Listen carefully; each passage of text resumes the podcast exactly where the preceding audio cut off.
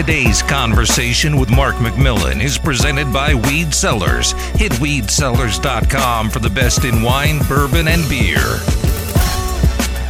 Starting off the 3 o'clock hour with Barrett Brooks and Mark McMillan. It's all brought to you by Weed Cellars, weedcellars.com, C E L L A R S.com. No cannabis, no CBD, weedcellars.com. So, Barrett, as an offensive lineman, I got to lean on you for this one. I feel like the Bengals and the Eagles blew it in this draft by not going offensive line with their top pick, instead, going after weapons on the outside. And I feel like the Eagles have always valued offensive linemen. Why not here? Well, you know, it, has been a pastime of the Eagles to, to really do that and go out and get uh, a, a, a, tested offensive lineman to come in and draft that high. They've done that the past couple years. Dillard's not working out with them too much. You know, Andre Dillard, they picked him, jumped up and picked him in the first round.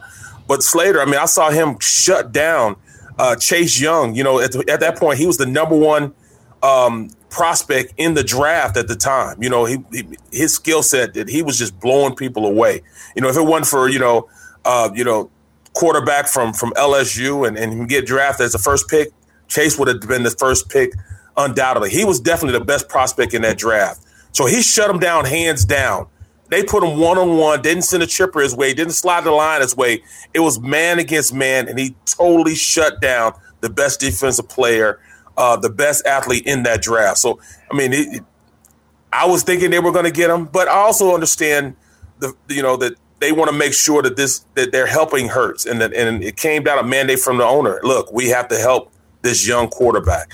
So they went out and got, you know, uh, you know, the Heisman Trophy winner. But, you know, I, I think the reason why they didn't, they have a lot of faith in the guys coming back and being healthy on that offensive line.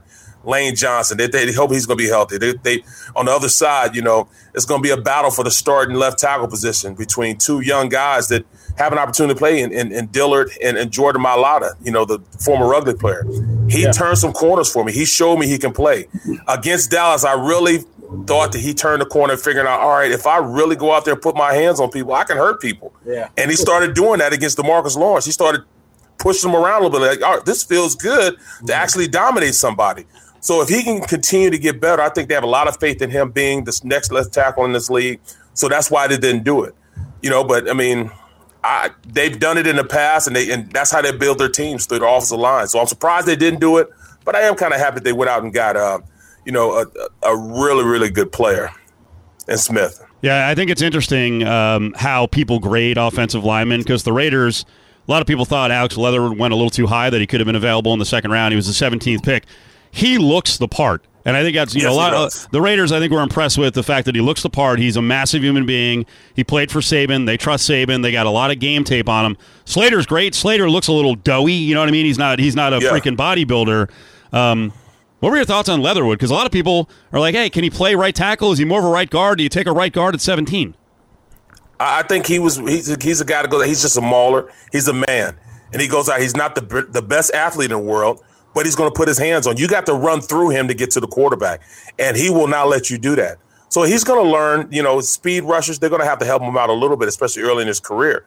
But once he gets the hang and, and gets a set that, you know, he can rely on every single play that nobody can beat him with, he's going to be hard to deal with because he loves to put his hands on people. He loves to go out there and be physical. And those are the traits that you want from a starting tackle he will be fine at the tackle position. Everybody's saying, well, you know, he might have short arms. I'm not talking about them arms. Those arms are strong and powerful. He puts one hand on, he's going to stop you. So he'll be fine out there at tackle. It's all about an attitude because I think that's what's wrong with Andre Dillard now. Andre Dillard needs to go see the wizard. He's got to be tougher. He's got to be more of a man out there and, and, understanding that these guys are trying to take food out of your family's mouth. Until yeah, he, he, realizes that. He playing like Tito. yeah, yeah. You know, until he figures that out, he, he's going to have a tough time because you have to be able to turn it on and, and be an a hole sometimes. And he, he hasn't found that switch yet. What else you got, Mark? I, I like the way he breaks it down. It, it, it, gives people an idea from an offensive lineman standpoint. Um, you know, we can talk about offensive linemen and receivers, but when you get a guy like Barrett that's been there and done that, and, and won at the highest level, um, I hope fans really get an opportunity to, to appreciate this interview and, and, give this. out. You know, I know Raider fans are like really pissed off. I'm like, I'm not going to be biased about what Leatherwood went to, you know, Alabama. He won the Outland Trophy. Right. We're talking a man, man. he, he was the best offensive lineman in one of the toughest conferences and, you know, played against some of the toughest players every week he got the best guy on the on the on the end. So you know, I appreciate your insight on this, and hopefully, you know, the Raider fans, if they're out there listening, please understand from a lineman standpoint. Uh, you know, you guys got a pretty good pick, and you know, I know the draft, and everybody's like, "Oh man, why did we get this guy?" The Raiders needed somebody. Well, they'll, they'll, they'll love it on Sunday when yeah. they, when when when their quarterback is upright and this guy's over there mauling people and you know and picking picking his picking his teeth with their fingers. You know what I mean? He ripped off. You know when he's doing that, they'll understand the pick that they got. You know, but you never really get it from from. It's hard to be an offensive line because you never really know you. You never get put in a position where you understand your real worth because if you're out there and they don't say your name, yeah, you're having a great game. It's when they say your name that's when you're in trouble because that's when you're giving up sacks, jumping off sides, getting penalties and stuff. Yeah. But when they don't say your name and you can totally erase a player from the game, that's when you've done your job and you never get accolades for it. But that's when you're the man. That was it fun, was guys. Back then. That was fun, guys. Thanks thank you so. Thank you so much, Barrett. Thanks a lot, guy. I appreciate it, man. Barrett Brooks up with Mark McMillan. Mark, we got to close on your uh, food exploits of the week. I know you've been down in Arizona. You're playing some golf. Uh, I saw yeah. some. I saw some brats over the weekend. I also saw some ribs. I saw some ribs. Oh, oh man! I, I got the ribs. You know, from my meat partner at Happy to Meet You. Uh, you know, out there in Chicago, and I put some baby backs on the grill uh, for about two twenty five for like three and a half hours. I know I kind of explained it to the people, and I paired it with some Frey Ranch bourbon. Oh my goodness! And I made that barbecue sauce with it, baby. Oh, the feedback that I've been getting on those ribs is, is outstanding. And nice. I saw one of the followers actually reached out and said, "Man, maybe we should do a uh, a charity event, you know, for the fans that listen to our show." So I'm I'm all for that, man. So make sure you go get that meat pack at grillandmcmillan.com. Use that little, you know, use the code, man, and, and you know you get a little get a little surprise at the end. So the ribs were delicious, man. I saw somebody said, "Man, don't show those to Steve. He gonna want to eat them up." they know me well. They know me well. Uh, Spot today is brought to you by Weed Cellars, best in bourbon, weir, uh, wine, and beer. Mark McMillan is up with us. We got to close on this. Adam Hill and I went crazy the other day over what we saw over the weekend with DK Metcalf. That was oh, incredible. 6'4, 229. Uh, he ran a 10 3 6 in the 100. What a freaking athlete. And, you know, a lot of, I'm going to use the word bravery. It's, it's probably misplaced here, but um, that's a risk. You know, you could go out and look like a complete yeah. horse's ass walking off the football field with yeah. guys who do this year round. I was impressed, man. And I, I continue to watch the video. I know a lot of people's like, well, he came in dead last. He's only been training for like maybe a week on you know running a running a race. These guys have been this is their livelihood. This is what they train for, and for him to come out the blocks and be able to compete at two hundred and what forty pounds, that is a that is a huge accomplishment for that young man. I wish him all the best. I wish he trained a little bit more. And can you imagine the story if Metcalf makes it onto the Olympic relay team? Good spot. Barrett Brooks, really, really good, man. I I'm looking forward yeah. to talking to him again. He was he's great, uh, great analyst. Yeah, B, B does a good job, man. Like I said, coming from an offensive lineman standpoint and being in that Philadelphia market, you got to know what you're talking about. There he is, Mark McMillan. So we were joined by Barrett Brooks, the former Eagle and Steeler Super Bowl champion with the Steeler. We flip the page. We get to a little college basketball. The coach, Joe Esposito, is up on Cofield and Company next. Join the conversation on Twitter at ESPN Las Vegas.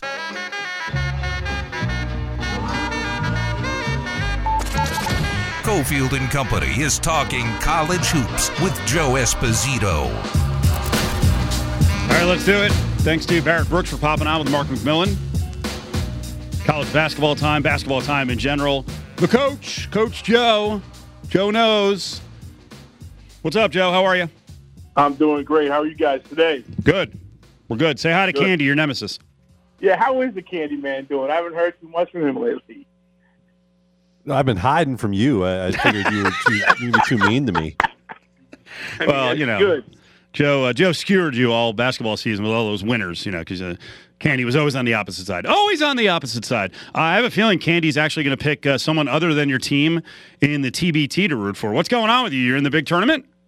Well, we are. I'm excited about the TBT. You know, we're going to take a team with mostly uh, Minnesota players. We we decided that we're going to do something in honor of Tubby Smith. You know, a guy that is one of the good guys in the business, a great person, a great friend. I worked with him for 12 years, and my initial reaction was, let's go ahead and try to see if we can have a team of guys that played for Tubby. When you go back and look like at Kentucky, there's really nobody that can still play. I mean, Jodie Meeks is probably the best of them right now that still got a chance to help. But uh, we're trying to still activate, maybe get him. But there was a great group of Minnesota guys that wanted to play together. Nice. So we've got uh, a bunch, a bunch of Minnesota guys and a bunch of other players, guy from Oklahoma State, guy from Wisconsin, and, and we're fired up. It's going to be a fun tournament. Give us a chance to be on ESPN. Give us a chance to win that million dollars. And if I if I could just pull it off, we'll have you know we'll definitely have a big party, and I'll invite Candy. All right, Candy, you're in.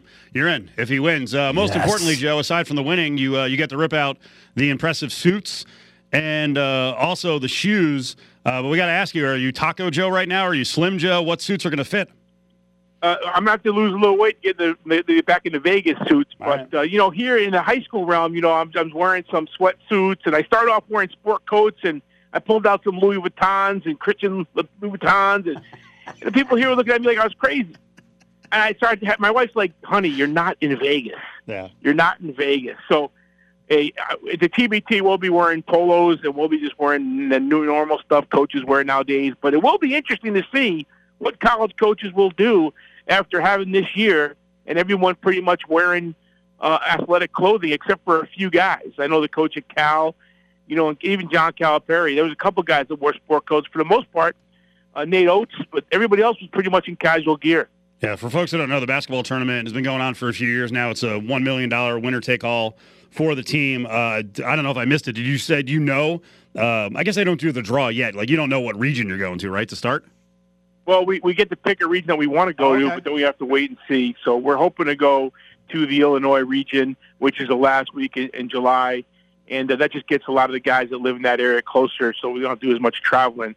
You're responsible for your travel. They take care of your hotel, and if you make it to the final eight, you go to Dayton, and all your expenses are paid. Good deal. That'll be fun. We'll be tracking that. Uh, you need a manager? I think Ari wants to go along. You need someone to carry the balls around and uh, watch the jock straps. Yeah, we might have to do something. We can probably hook our, uh, him up. You know, we never know. Maybe JVT could be our chef. That would be nice. We have a lot of chef candidates, though. Be careful. Don't please do not put any of uh, our chefs ahead of the others because they get all pissed off. They get very competitive, Joe. You know that. Yeah, I do know that. We had we had a, we had a big brawl the other day over whether you're supposed to if you're using shredded cheese, you have to shred it yourself from a uh, freaking block or loaf of cheese, or if you pull it out of the bag, are you some sort of dirt bag? So it gets intense on the show when it comes to food. You know that. I do know. I, I learned my lesson last time. Yeah, yeah, exactly. Be careful. All right. So let's talk about what uh, what just went down with this grand discussion. There were like 11, 12, 13 different rules that college basketball uh, overlords and folks around the sport were discussing. I like some of them. I like the wider lane. I think the six foul thing is kind of interesting. So what came out of it? Well, you know, they only came up with a couple things they're going to use. You know, flopping being a technical foul, which is something that's going to be hard to call. Oh, please call it. I love that. I know it's going to be a tough one to call, whether or not the guys flop or not. But there's so much of it going on that it's taken away from the game. So flopping is going to be a technical foul, which will be interesting. You know, they're going to experiment the going to six fouls with the NIT. So that hmm. what they typically do when there is an experimental rule, they usually let the NIT run through it for two years, and they decide whether or not it can benefit the game. So the NIT will be playing with six fouls to see what's there, allowing technology on the bench. As long as your conference applies for a waiver through the NCAA, they're going to allow conferences to do that. Now it'll be interesting to me when you when a Big Ten school plays a school in the, you know, a smaller league like the Sun Belt. Uh, are they going to be able to use the technology and the other team can, or how that's going to work will be interesting. But they're going to allow technology on benches as long as it goes through the NCAA for a waiver. The timeouts are going to finally replace those media timeouts. You know how many times you're at a game, somebody calls timeout with 12:07, and then all of a sudden seven seconds, boom, timeout again. They're finally going to get do away with that, and they're going to get rid of that extra timeout deal. And then the shot clock is going to display tenths of a second. And uh, they're saying that it's not going to be mandatory. But if you want to go ahead and put that in your gym, you can. And but it's not going to be mandatory. So the big boys will, but everybody else probably will keep it the same. What do you think is going to have the most effect on the game among those rule changes, Joe? I think the flop. I think the flop's going to be one that's going to be an interesting call. You know, if you're going to, you know, there's some guys that just love to flop, and I think a technical foul, getting free throws, and the ball, eh, you know, that's going to be a big part of the game. Um, the rest of the stuff, the technology and stuff like that, timeouts, I don't think that really matters. Six fouls may matter.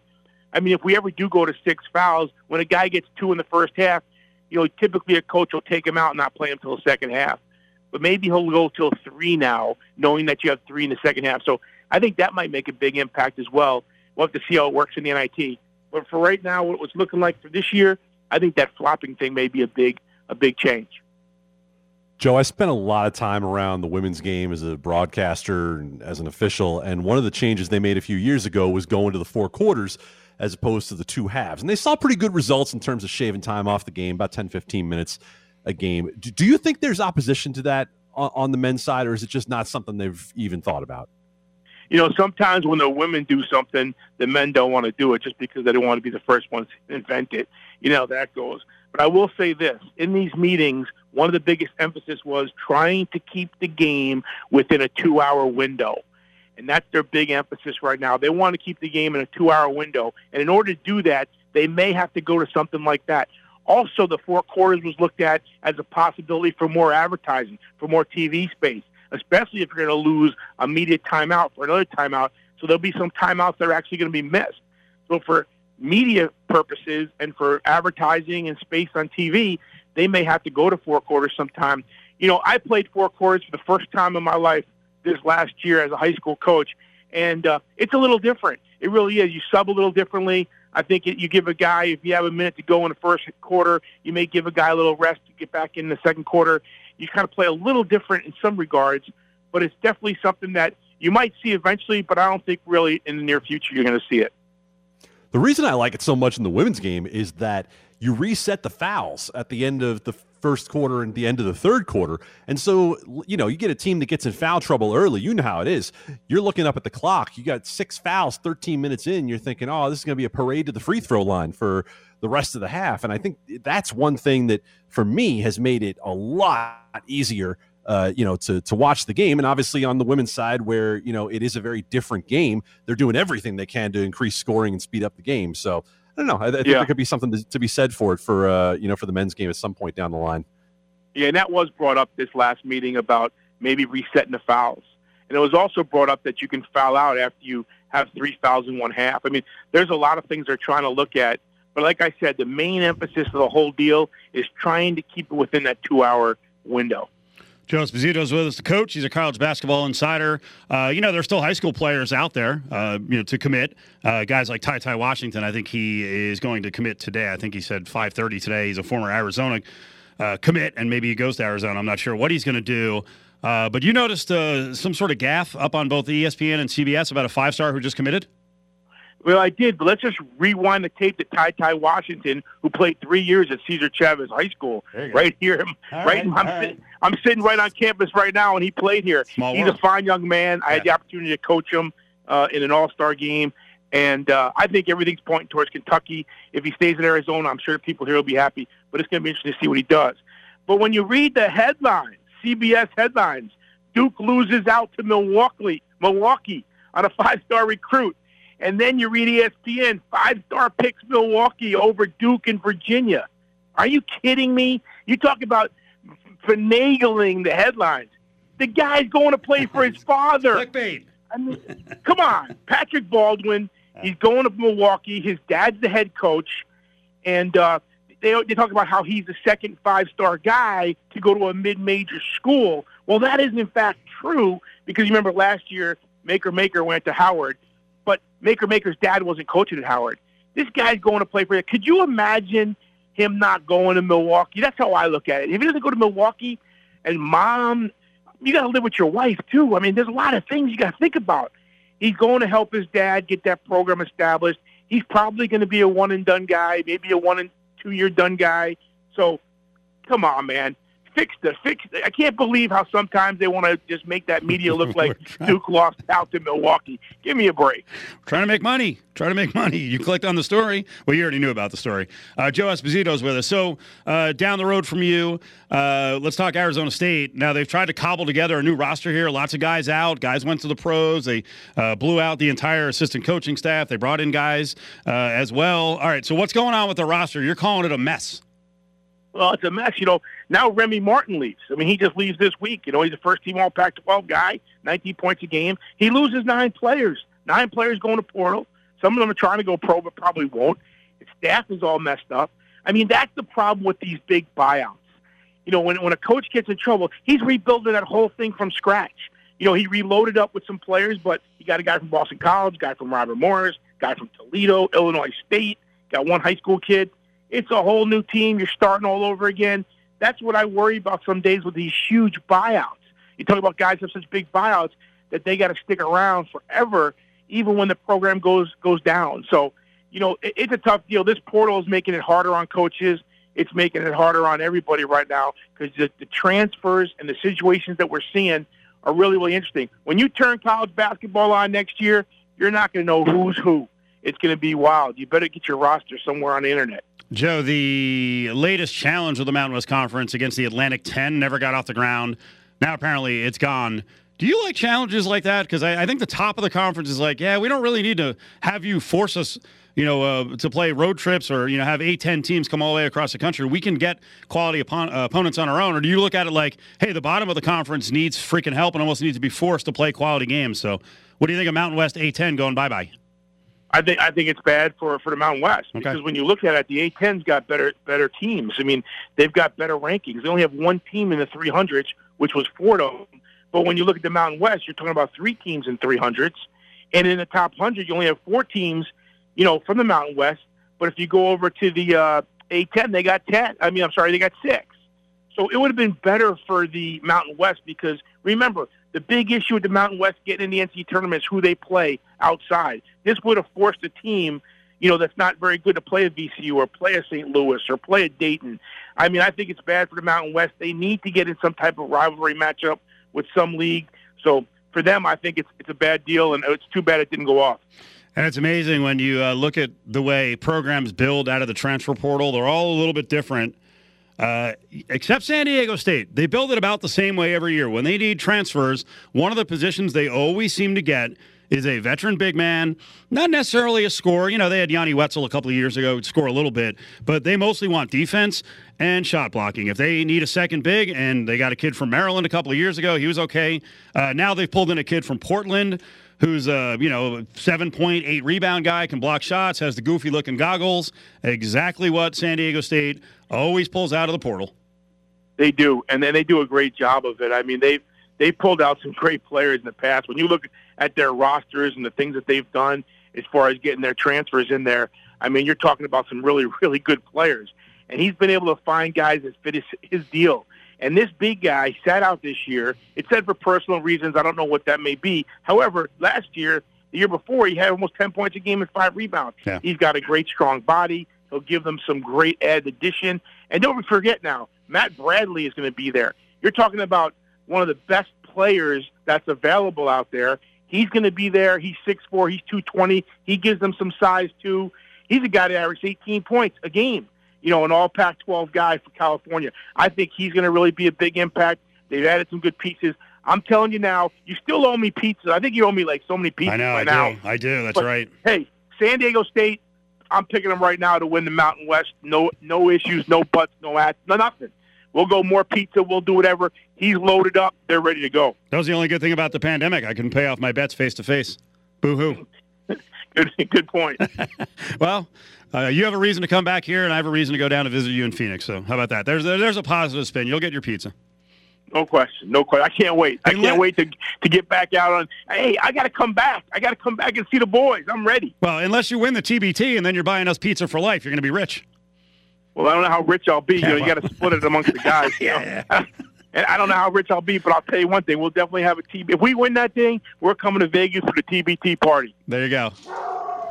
All right, the dog's celebrating. All right, Joe. We'll see you, buddy. All right, man. Have a great night. There he is, Coach Joe Esposito. TBT going down in July into early August, and he's coaching the team that's going to rep uh, Tubby Smith with a bunch of Minnesota players. He said he might get a couple of Kentucky players as well. And yep, yeah, San Diego State, Tahirou uh, Diabate, who was playing at uh, Portland, about 10 points a game, five rebounds. Like I said, big, strong kid, 6'9, 220, you know, shot blocker. So they do it every year. They build the team the same way almost every year. They get an impact transfer or two, who can score, and then it's defense, defense, defense, defense. Visit lvsportsnetwork.com for access to the latest podcasts and best interviews. Now, back to Cofield and Company in the Findlay Toyota studio.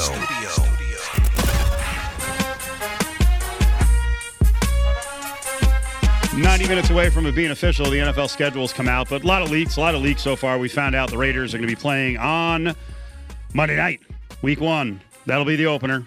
Ravens in town. That'll be fun. One of the ultimate weapons in the NFL, Lamar Jackson in game one against the Raiders. So here's what we have so far, Candy. Uh, as people have cobbled this together, I'm going to say uh, this is mostly from the RJ, so if it's wrong, it's their fault. You ready? So we've got Monday Night Football, the 13th, against the Ravens. Short week then, because Monday, you know, to Sunday, a short week. Short week on the road at Pittsburgh. Uh, we're still waiting on the rest of the September games. Early October, home Bears at Broncos. I'm fascinated to see. Well, I'll just say it, Candy. Will they just hold off the Broncos Raiders lines? Any any place that sends out numbers for the entire season, will they not post a number for the Broncos and the Raiders? FanDuel earlier today, the only game for week one that it did not have a line up for was the Denver game. There you so go. The Rodgers thing is going to hang over everything. So you got to be very careful. Uh, from there, and again, I don't have the whole schedule. This is what's been put together from leaks. Um, October, we'll have the Bears here at the Broncos, home Eagles. So that should be interesting. And I would assume the Eagles would be one of the very few games the Raiders will actually be favored in, right? Home game against Philly. Yeah, they'll be favored home game against Philly, and depending on where the Bears are at that point of the season, it wouldn't shock me if they were favored over the Bears too. Depending on what the Bears do with the quarterback situation, if they decide that they're going to let Andy Dalton play the whole season, which I don't think they will, but I think the longer Andy Dalton is in, the longer the Bears lines are going to be a lot more stable than they are if Justin Fields gets out there and then you got a rookie quarterback where you get a lot of volatility baked in. Hmm. Sunday night football. Let's move into November again. You know, we're missing some some days here. Although we do have November seventh at the Giants. At the Giants. So remember the crossover this year. Boy, these games are late too in the crossover. Uh, the crossover this year to the NFC is the NFC East. So you got Eagles on October 24th. Uh, November 7th is at Giants. November 14th, Sunday Night Football. Here we go. Chiefs are in town. That will be freaking raucous. If the Chiefs are having the kind of season they normally have, you know their fans are going to be all fired up to travel here and invade Las Vegas Stadium. That'll be the interesting test for this defense as well, um, in addition to what we talked about with the Ravens. And oh, Yes. yeah, duh, duh, it's the Chiefs. But the one thing you were able to say last year, the one positive Yeah. for Paul Guenther's defense, period, end of story, was that they were able to hang with the Chiefs. They were able to slow down Patrick Mahomes. If Johnathan Abram had a lick of, a, of an idea about coverage, they'd have won both of those games. But it was him, of course, who lost Travis Kelce on that touchdown pass late in the game here in Las Vegas. So look, that's another challenge for Gus Bradley's defense is can you match the one thing Paul Guenther's defense did well?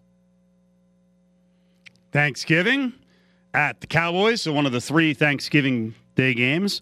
Uh, do you have the other ones in front of you? I saw the whole Thanksgiving slate revealed earlier. Uh, let's see, where do I have it here? Thanksgiving. And of course, now I can't find it. believe Bears Lions are Bears are in there somewhere. Lions have their traditional home game, of course, and Raiders Cowboys. Boy, that'll be interesting, especially. Uh, and where do you do you have any information on the Raiders bye yet? Because that'll be interesting. No, I don't have that. Uh, Thanksgiving, Bears, Lions, Raiders, Cowboys, Bills, Saints. That could be a good game. By the way, you also mentioned earlier one of the great things about May 12th and the NFL schedule release, the fact that we've made it into such a big thing and everyone is uh, now a gambling degenerate around the country. Uh, first nugget, first prediction nugget a little earlier. This one from Fox Bet Live, Doc Travis. He of uh, what about sixty percent picking the NFL games? Clay Travis, right? Uh, he says Taysom Hill gives the Saints a better chance than Jameis Winston to upset the Packers in Week One. We're really doing this. Yes, we're doing it already. Yes, we are doing it. Yes. I kind of feel like my soul and my brain need time to recover from having to pay attention to Clay Travis for the entirety of football season. Just play Didn't along with the just play along with the bit. All right, Listen, Please. man. Of Listen, course, man. Taysom. Of course, Taysom Hill gives him a better chance over Jameis Winston. We know that. Let's just play the game. Can we not do that? Boost the ratings on the mornings on our sister station, Fox Sports Las Vegas. Doc Travis, Taysom Hill over Jameis Winston. Never saw it coming. So much yelling, so much anger. I wish I wish you could be I wish you could be happy like Clay. Clay just sold Outkick for Right. way too many millions of dollars. He should just be able to ride off into the sunset and not bother any of us No, ever again. No, amass your fortune. Do what you do. This is tremendous. Taysom Hill gives the Saints a better chance to win than Jameis Winston. Fine, you got me to bite. Okay, sounds good. I didn't know that the Saints were planning on not throwing this year. I didn't know that the Saints were planning on going with an all running offense. And so Taysom Hill obviously gives them the best chance to win. I'm sorry. I, someone had failed to show me that piece of information because Jameis Winston apparently is not going to be allowed to throw the football. Got it. Join the conversation on Twitter at ESPN Las Vegas.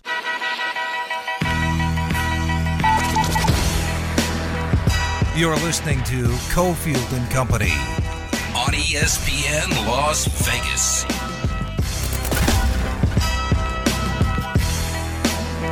All right, here we go on Wednesday. Let's get to our legal spot. Dan Lust, Conduct Detrimental Podcast, is up with us here. Lots of good stuff to get into. Let me correct that. Professor, how are you, Professor? I'm good. It makes me sound very fancy when you say professor, but I got to stay uh, true to my roots. This is a sports law. We're, we're pretty cool at sports law. Uh, explain to the audience what happened for you today. It was really cool, right? Yes. So uh, I, I've, uh, Steve, as you know, I, I present and I'm like a guest lecturer at law schools and colleges around the country. And one of those schools, a law school in New York City called New York Law School, uh, actually asked me to be a full-time, well, not full-time, I guess I'm an adjunct, but to teach their class um, every Mondays for the next two uh, semesters. So I'm now professor of sports law. Less. Love it. Love it. Uh, Dan Lust is with us. All right, so let's get to uh, some big news going on on the legal front. Before we do that, are you a Jets or a Giants fan? Uh, I'm a Giants fan. Of course, of course. Uh, you know the Raiders are coming to take on the Giants, and what could be a battle for uh, you know early playoff look in November. What do you think? Um, I, I hope you're kidding. Neither of these teams are playoff teams. You don't think so? Not the Giants? I mean, listen, if seven and nine can win the division, I guess the Giants are in play, but I am uh, not that optimistic. Now let's get it right. Seven wins means Seven you now 10. you now have ten losses, and my 10. friend. Seventeen games. Seven and ten. Yeah, a glass half full, I guess. We'll we'll see though. I'm, uh, we'll, we'll see. Uh, There's a lot of work to be done, but you know they were one game out last year. We'll see if they can uh, improve upon that this year. Is Deshaun Watson going to be on the field for the Texans? Do we have a settlement coming soon? Why it's gotten real quiet the last month or so. Yeah, I, I see people that are reading the silence, and you know, truthfully, this guy uh, Tony Buzbee, the attorney for the 20 plus victims, every day was holding a news conference, posting on Instagram, and then he's gone silent. You ask my read on it. Um, there was something that caused him to go silent. I know Rich Eisen over at the NFL Network is reporting that a settlement is in the works. Um, just in my practice, to settle this many different cases with different people of sensibilities, you know, with a sensitive matter like this, it's almost impossible. So, you know, I, I tend to think that the silence is not them working on a settlement. I, I think it's just as likely that the DA's office got in Tony Buzbee's ear and said, hey, don't say anything to mess up the case for the next month because we are, um, you know, investigating this as a criminal case. So I, I don't necessarily think that no news is good news if you're Deshaun Watson. So I, I, don't see him on the field week one. I actually think the suspension could be uh, much longer than that. Oh, wow. Uh, so May 12th has become, you know, sort of a, a big day on the sports calendar. We know that used to be the case, and I, I still think it is to a certain extent with Triple Crown. Preakness has tons of controversy coming in, and actually there's some legal angles here. How is Bob Baffert's horse actually racing this weekend? What did they do legally to make sure this got done?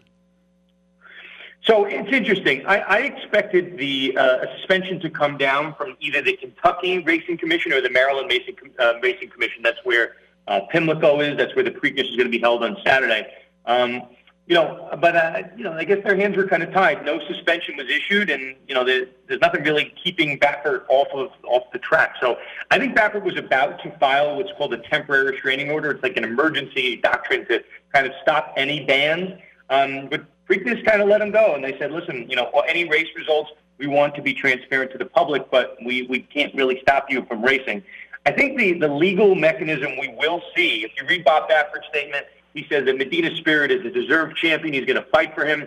Uh, I think that's Bob Baffert basically saying, if you try to take away the Kentucky Derby win, which I think is probable at this point, if the second test confirms the first test that there was some you know illegal substance in the horse's system, they're going to take away the Derby win. They're going to give it to Mandaloun, who finished in second. Um, but I think Baffert's going to fight for that. Obviously, you know, if you're a Kentucky Derby winning horse, that's going to help you, uh, you know, your, your price moving forward. So I, I think that's what Baffert's planning to do. I think he's going to, you know, take this to whatever courts he needs to, uphold at least that first win. And uh, we'll see what happens on Saturday if Medina Spirit wins again. How do you police the sport from drug cheats when you don't have a centralized boss? You don't have a commission. It makes it almost impossible, doesn't it? Eh, yes, I mean it, it does. I mean it's uh, you know people were joking, right? Like Bob Baffert was in the LeBron James, Michael Jordan conversation. Now he's in the Lance Armstrong conversation for being kind of a you know may, maybe disgraced uh, person that's in the record books. Baffert's had five medication violations for his horses in the last 365 days. The first step to cleaning up the sport occurred when the Kentucky Derby Churchill Downs suspended him from the track. Um, you know, nothing. It's, it's a private entity, right? Anybody can suspend Baffert's horses from the track. So we'll see. I, I can't rule it out. I think if the Kentucky Derby is the first to do it, certainly not going to be the last. So uh, yeah, we'll, we'll see. I mean, that's that's step one to cleaning up the sport.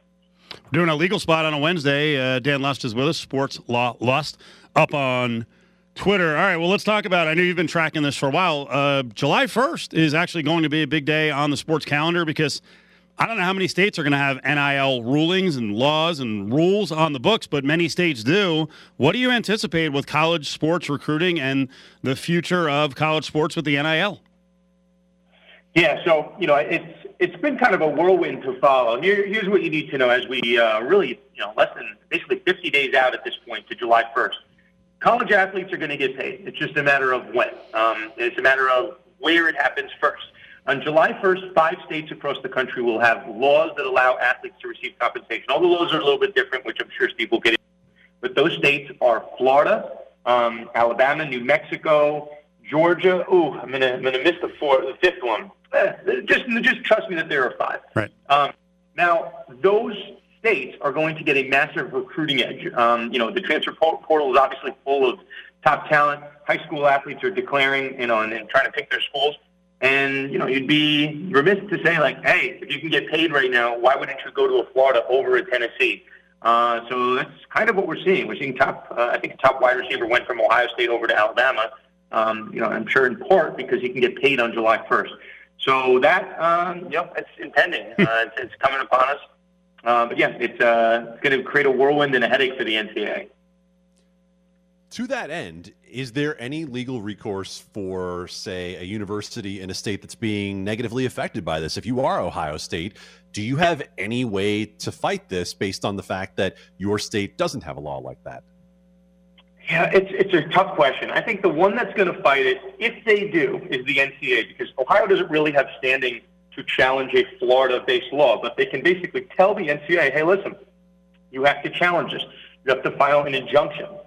An injunction is the same thing that Bob Baffert was going to attempt to do to try uh, to uh, force state's law to, you know, um, not be effective. The problem is, right? Who's going to win, an NCAA, a private association, or state law? Florida, I'm talking about University of Florida, Miami. They have to go by state law unless some court tells them not to. Um, so they, they're going to have much more uh, you know, disadvantageous consequences if they don't adhere to state law. So I, I do think that there's going to be a massive recruiting edge to those schools. We're already seeing it. And there's not much that these Ohio's and any, any other states really can do. If you're following this in SEC country, four of the five states that have passed NIL laws are you know, in the southeast. So, you know, um, I think other ones are going to follow suit. Uh, and, uh, you know, we'll see. I think the fifth state is Mississippi, but, but don't quote me on that. But, yeah, uh, we're going to see a couple more states pass laws in between. I think Tennessee just passed one yesterday that goes into effect on, in January. So, yeah, that July 1st date is uh, really the beginning of some chaos. And for those who might be joining this a little bit late, NIL, name, image, and likeness that these uh, college athletes can be paid for in the states that we're mentioning. So, so Dan, as this evolves, as states do this individually, do you think we're going to see more of a push to see something from the federal level? Because I know it's something that's been discussed, at least informally, at the congressional level. Yeah, you'd hope so. Um, there's three kind of legislation uh, that I'm tracking, right, that, that probably should use some federal legislation. Uh, that's probably the cannabis laws to clean up all the different state laws. You have one federal law. You can't have states saying different things. Same thing with sports betting. If you have a federal law, all the states are going to just be uniform. Same thing with the drinking age. That's why it's 21 across the country. Now, with respect to cannabis and sports betting, I don't think there's some national cry to get those to have national laws. But we do know that constituencies across the country want a national name, image, and likeness bill, and that's exactly you know the reasoning that we're talking about. Um, you know, we don't want to have this massive recruiting edge to certain schools in certain states. We want everyone to have the same laws across the country. So, yeah, I think there's about four or five bills at least uh, at the federal level. So, I do think that we're going to have federal name, image, and likeness at some point in 2021. I don't think it's going to be before July 1st, so there's going to be a period of time where there is chaos. Um, but yeah, that's the best bet. That's what the NCAA is really rooting for. They're rooting for some entity to come in and create it across the board. Um, to dispel one notion that I'm seeing online, if the NCAA does come forward with their own version of name, image, and likeness, that's great for the other 45 states in the country. But if you're in one of the five states with better laws, right. right, you're still gaining some advantage. So federal name, image, and likeness is the way to kind of solve all those problems. Well, does Georgia have a better law? There was a note last week that uh, Brian Kemp, the governor, the NIL rules he signed in said that they could actually take money from some of the big athletes, pool it to pay other athletes. It could take up to 75% of, of an individual's money. Wait a second, what? That's legal? Um, you know, what's legal? I mean, they're passing a law. There's no law in the book, so they're right. free to do whatever they want unless the federal government steps in and creates some type of different law. I mean, I don't. That's not the law I would have passed. You know, and and you know, it's not consistent with the other laws passed across the country. But I understand why they're doing it. It's you know these other sports, right? I, I'm just. This, I'm not saying anything you know so new, but football and basketball basically pay the bills for every single other sport. Men's football and, and obviously men's basketball. And that money, um, you know, if it's only going to football and basketball players, you have a fear that it's going to destroy the other sports. So I see exactly why they're doing it. Um, but I'm not sure uh, that's, that's so fair. I mean, if we're trying to make it fair, right? If you you're able to make the money, it should go in your pocket. Um, but yeah, I think take I think there are laws that they can take up to 75 percent of any individual athlete's income and then distribute it as they see fit across the sports student body, which uh, I, I think is a little bit too favorable to the schools. Legal insider Dan Lust is on Cofield and Company. You mentioned Mississippi. All right. Well, Brett Favre and Mississippi have a deal here. Can you explain what's going on with this money that he got a while back, and now people keep reporting that he owes six hundred thousand um, dollars? Who did he borrow it from? When does he have to pay it back? Is there a deadline? Is he going to jail? Like, what's going on here? Um, yeah, I can't really make sense of it. Brett Favre's obviously made millions in his career. I've, I've seen the story kicking around for a while.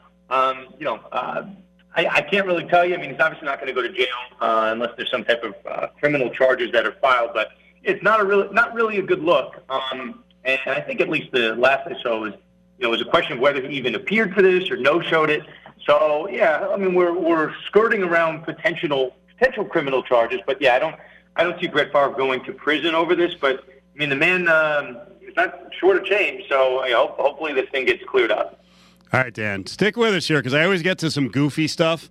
So I got a goofy one for you. I saw a New York Post headline talking about uh, Bill Gates and what he's going to be giving to his kids in the inheritance, and it's a weird headline because it says his kids are only getting only getting ten million dollars apiece.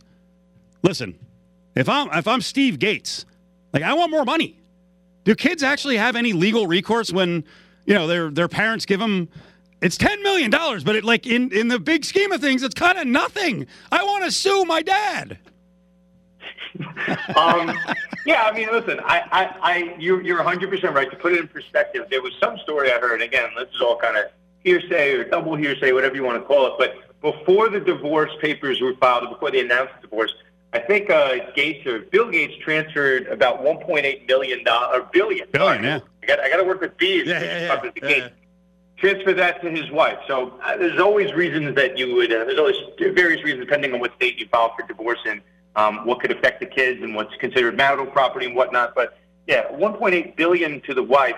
You know, the truth is, kids have very little. I mean, in terms of uh, custody and stuff, I mean, they're always going to act in the best interest of the child. But in terms of financial payment, that's really only something that's up for debate when you're having a, you know, an estate issue when someone passes away. But for a divorce, it's really between husband and wife, and then they got to figure out, you know, visitation and alimony and all that stuff. But yeah, what's going into the kids' pockets?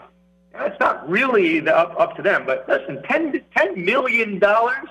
That's a lot of money. Pretty good. You know what? It's, that's a, a little bit of seed money to do whatever they want to do in an entrepreneurial sense. And I, I'm sure the Yeah. Gates name will be uh, be more more more powerful than maybe ten million dollars could be. Yeah, there's not going to be a lot of people on my side showing outrage for the Gates kids only getting 10 million. Let's close on this one. Uh, later in the summer, I'm planning vacations. I want to go on a cruise. I want to leave from, say, like Lauderdale, right? I don't want to step foot in Florida, though. And I want to be on a fully vaccinated cruise ship. DeSantis has all these rules. What the hell is going to happen with cruises? Are they going to open up? Uh, can DeSantis be like, hey, you know what? Everyone on the cruise, you don't have to be vaccinated. What is going to happen to the cruise industry with Riverboat Ron around? um, yeah, uh, I listen. I, I don't. I was in Florida maybe about three months ago to visit uh, my wife's grandparents. Florida is basically a different country at this point. um, it, it is. I mean, for better or for worse, it, it's it's back. It's backwards in some sense. But you know, um, I, I I saw the one that one that popped across my radar. There's some sports that are requiring you to have a vaccination to attend events. Ron says no. He says that's unlawful, and he's not going to go for it. So cruises, arenas. I don't know. I, I tend to like some clean federal law, for better or for worse. If the laws are applied equally and, and similar across the country, we have some, I don't know, some consistency. But now you go to vacation in Florida, literally the laws are different. Um, so yeah, I don't know. I don't know what's going to happen to the cruise industry. But you know, if the cruise is taking off within Florida jurisdiction, you know that's that's the law of the land. You know, as they say, guys. When in Rome, you do as the Romans do. So, uh, you know, I, I, you got to go by the laws of Florida. As they say, you got to be a Florida man when in Florida. Yes. Uh, Dan, tell people how they can get to your podcast, your legal podcast. Yes, the podcast is called Conduct Detrimental. We spent a lot of time going over all these issues. Deshaun Watson, uh, Bob Baffert, and this interesting dispute, which we didn't get into, guys, the Oakland A's potential relocation. Guys, potentially in Vegas. I think that's the, the front runner over here. So, yeah, we spent a lot of time uh, doing that. It's called Conduct Detrimental. We are once a week, and uh, I am at Sports Law Lust on Twitter and Instagram, always with the latest at the sports law intersection. Dan, thank you so much. We appreciate it. My pleasure, guys. Rest of the way, we got uh, half the show coming. We will get back into the A's and Vegas being on a potential list of new locations. And uh, we do have to get back to Tim Tebow and why so many people around football are so angry.